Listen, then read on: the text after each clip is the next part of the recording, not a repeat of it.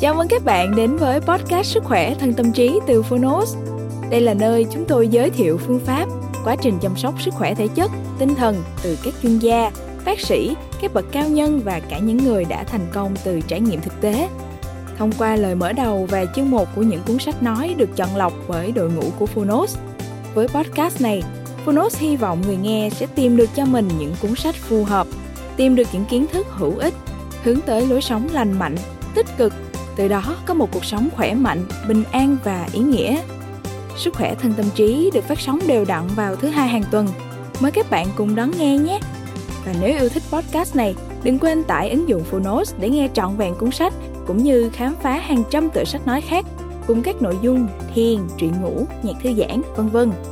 Giờ thì mời bạn lắng nghe chương một của cuốn sách ngày hôm nay nhé.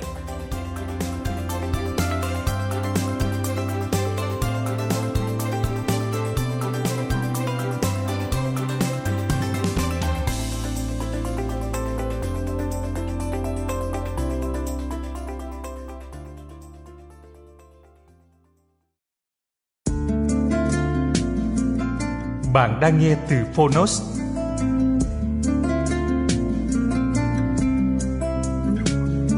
Tác phẩm Pháp môn hạnh phúc gia đình. Tác giả Đại sư Tinh Vân.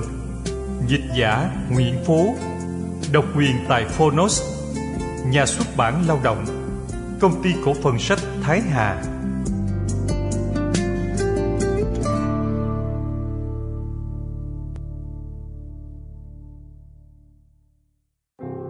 Người có tín ngưỡng là sang giàu nhất. Người có đạo đức là an vui nhất. Người chịu tu hành là ổn định nhất. Người có trí tuệ là đáng quý nhất.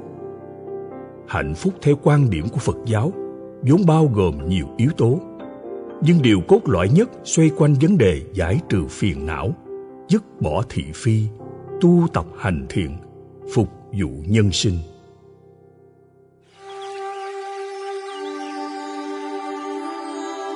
Lời nói đầu. Trong cuộc sống, chúng ta vẫn luôn cố gắng tìm kiếm hạnh phúc. Nhưng liệu có ai hiểu hạnh phúc là gì? Tìm kiếm hạnh phúc ở đâu? Bằng những bài nói rất giản dị gần gũi, đại sư tinh vân đã gửi đến độc giả bộ sách pháp môn hạnh phúc như một cẩm nang nhỏ giáo dục cho con người biết rằng ngay trong những sự việc diễn ra ở đời thường, nếu ta có thể thấu triệt suy nghĩ thấu triệt nội hàm của từng vấn đề, biết hành xử đúng đắn, chừng mực, thì tự nhiên sẽ tìm thấy thanh thản hạnh phúc. Cũng bởi vậy mà cuốn sách có tên gốc là Khoan Tâm, có nghĩa là giải bỏ những phiền muộn, buồn rầu trong lòng, là để thanh thản, thoải mái, để tâm an, không dướng bận suy nghĩ. Và khi có được những trạng thái khoan tâm đó, là khi con người có được hạnh phúc. Cuốn sách Pháp môn hạnh phúc.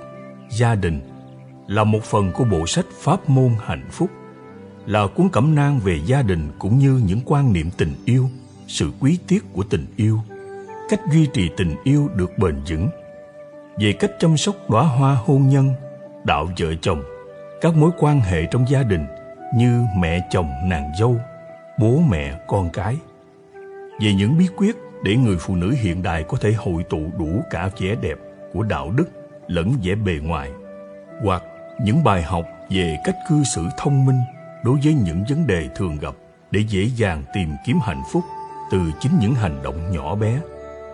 Hạnh phúc trong gia đình còn là nghệ thuật sống chậm rãi, khỏe mạnh của sự giản dị thanh bình, nhưng lại là sự thụ hưởng ngọt ngào và an lành nhất. Đặc biệt, cuốn sách còn là những bài giảng thú vị về việc dạy dỗ con cái khi con trưởng thành vấn đề rất được các bậc cha mẹ quan tâm trong xã hội hiện đại ngày nay.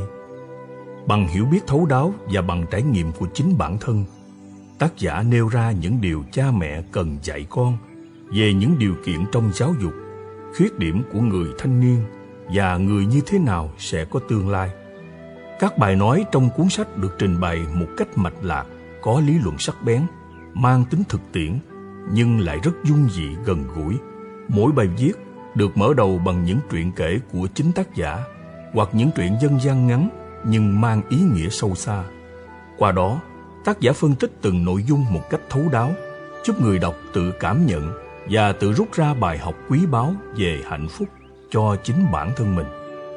Hy vọng cuốn sách nhỏ này của bộ sách sẽ giúp độc giả hiểu được phần nào những giá trị mà người tu hành từng đã thu nhận được trong suốt quá trình đi hoàng pháp nhiều nơi của mình.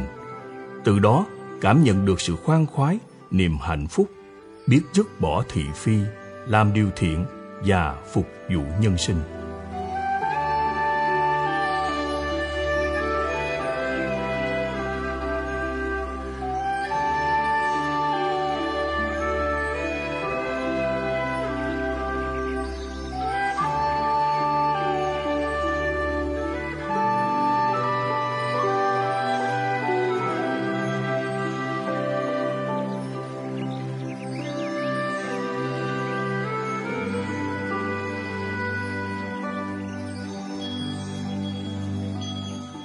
Tình yêu có thể hợp pháp và không hợp pháp.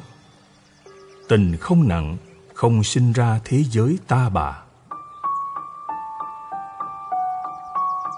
Tình cảm nên đặt ở đâu? Có một phụ nữ đến chùa phật quan tìm tôi, vẻ mặt rất ủ dột. Tôi hỏi cô đã xảy ra chuyện gì. Cô khóc lóc, đau khổ nói. Con người ấy thật bạc ác. Nói chưa hết câu, cô bật khóc thành tiếng. Tôi khuyên cô bình tĩnh, có gì từ từ nói. Cô thổn thức.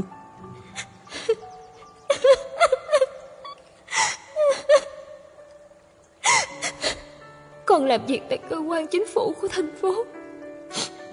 Có một nam đồng nghiệp rất yêu thương con. Chúng con yêu nhau trong một thời gian. Sao bị người vợ của anh ấy biết được Muốn con và chồng chị ấy cắt đứt quan hệ nhưng con không thể không có anh ấy. Con cũng không từng yêu cầu anh ấy kết hôn với con. Nhưng anh ấy lại không thể bỏ vợ và con cái. Đã không thể kết hôn với con, Tại sao lại đùa bỡn với tình cảm của con? Con cảm thấy cuộc đời này quá bất công, Lòng người quá giả dối.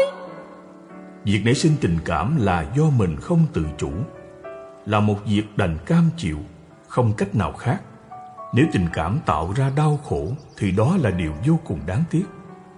Cô gái kia chỉ oán trách người đàn ông lừa dối mình mà không biết phản tỉnh, tự mình đã phá hoại hạnh phúc gia đình người khác, đã làm tổn hại đến nhiều người. Những người chỉ biết oán trách người khác, phàn nàn xã hội mà không biết tự kiểm điểm cuộc đời của mình. Như vậy làm sao có thể hạnh phúc? Có câu nói rằng Tình không nặng sẽ không sinh ra thế giới ta bà. Phật giáo gọi con người là chúng sinh hữu tình. Vậy tình cảm của chúng ta nên đặt ở chỗ nào? Tiền bạc cần phải gửi ở ngân hàng mới an toàn. Tình cảm nếu đặt vào chỗ không thích hợp sẽ đem lại phiền phức cho chính mình. Có một số người buông thả tình cảm vào thanh sắc, mà thanh thì vô thường, sắc thì biến đổi. Kết quả Thanh sắc khiến tình cảm của bạn không thể an trú, thậm chí có thể thân bại danh liệt. Tình cảm là trọng tâm của cuộc sống con người. Tình cảm mang lại ý nghĩa cho cuộc sống của con người. Nhưng tình cảm có trong sạch, cũng có đen tối, có đứng đắn, cũng có tàn độc, có cống hiến, cũng có chiếm hữu, có vô tư, cũng có ích kỷ. Trong mọi trường hợp xử sự, giao tiếp, qua lại giữa người với người ở đâu cũng có tình cảm. Cái tốt và cái xấu của tình cảm thì nhiều, nhưng rốt cuộc nên vận dụng như thế nào? Một, cần dùng lý trí để dẫn đường cho tình cảm. Có một nhà triết học người Pháp nói, người sống bằng tình cảm thì cuộc đời là một vở bi kịch. Người sống bằng lý trí thì cuộc đời là một vở hài kịch. Tình cảm rung động nhất thời khiến người ta mờ mắt cứ một mực lạm dụng tình cảm thì không thể lâu bền. Cho nên con người cần phải thường xuyên nhắc nhở mình, nên có phương pháp yêu đương chăng? Yêu thương cho chính đáng chăng? Chỉ có tình cảm được lý trí dẫn đường mới không dẫn đến sai lầm. 2. Cần dùng tác phong đứng đắn để làm trong sạch tình cảm. Tình cảm chính đáng sẽ mang đến những điều tốt đẹp. Dùng tình cảm vượt quy củ có thể dẫn đến sai lệch. Tình cảm đoan chính, lương thiện sẽ dẫn dắt con người tiến lên không ngừng. Tình cảm ác độc hoặc ganh ghét hoặc lợi dụng chỉ lấy lợi ích của mình làm động cơ đảo lộn tình cảm yêu giận, tình thù, e rằng sẽ dẫn đến phát sinh tai họa. Do đó, dùng tác phong đứng đắn để làm trong sạch tình cảm thì bạn là người xử thế công bằng liêm chính. Dù thân ở trong bùn lầy cũng có thể trong sạch như một đóa hoa sen. 3. Cần lấy vô tư để cống hiến tình cảm. Nhiều cặp nam nữ trong yêu đương đến cuối cùng thì nảy sinh vấn đề. Tại sao vậy? Nguyên nhân là do ích kỷ, hoặc chỉ muốn chiếm hữu đối phương, hoặc đối phương hành xử không như ý mình, nên sinh ra căm giận, thậm chí có những hành vi tán tận lương tâm, khiến người khác không thể chịu đựng được. Nếu xuất phát từ sự vô tư, cống hiến không chiếm hữu, không lừa dối, tôi vì bạn cư xử tốt, bạn vì tôi cư xử tốt, không tính toán, không so bì, tin tưởng tình cảm của đôi bên, như vậy mới dài lâu, mới cao quý. 4. Cần lấy từ bi để thăng hoa tình cảm. Tình cảm tức là yêu thương, yêu thương thường có giới hạn. Do đó cần lấy từ bi để thăng hoa tình cảm. Học yêu thương cá nhân, kéo theo yêu thương gia đình. Từ yêu thương gia đình, mở rộng đến yêu thương xã hội. Từ yêu thương xã hội, mở rộng hơn nữa đến yêu thương toàn thể nhân loại.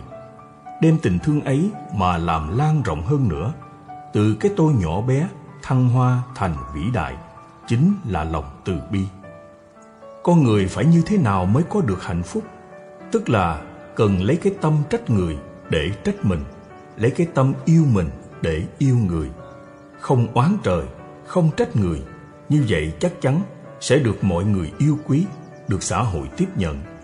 Sự đau khổ và khoái lạc của thế gian không nên để người khác khống chế thao túng, mà phải nắm chắc ở trong tay của chính chúng ta. Chúng ta là người quyết định hạnh phúc của chính mình. Nếu chúng ta dùng tâm yêu thương để nhìn thế giới, thì thế giới đâu đâu cũng tràn đầy tình thương yêu nếu chúng ta lấy con mắt căm giận để nhìn thế giới, thì thế giới là địa ngục của lửa giận thiêu đốt. Do đó, người xưa nói, họa phúc không có cửa ra vào, chỉ con người tự mời gọi. Trích dẫn từ sách thái căn đàm. Người trong tâm có niềm vui, thì khắp nơi là cảnh sắc của đẹp lòng vui mắt người trong tâm có thiền định thì tai nghe đều là lời kệ của tám dạng bốn ngàn pháp môn. Người trong tâm có phật pháp thì trước mặt là thế giới của người thiện và duyên lành.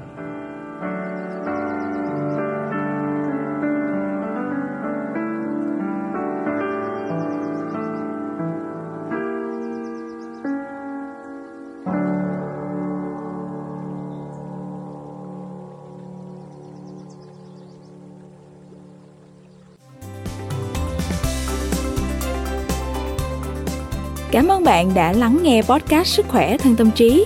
Podcast này được sản xuất bởi Phonos, ứng dụng sách nói có bản quyền và âm thanh số dành cho người Việt. Hẹn gặp lại ở những tập tiếp theo.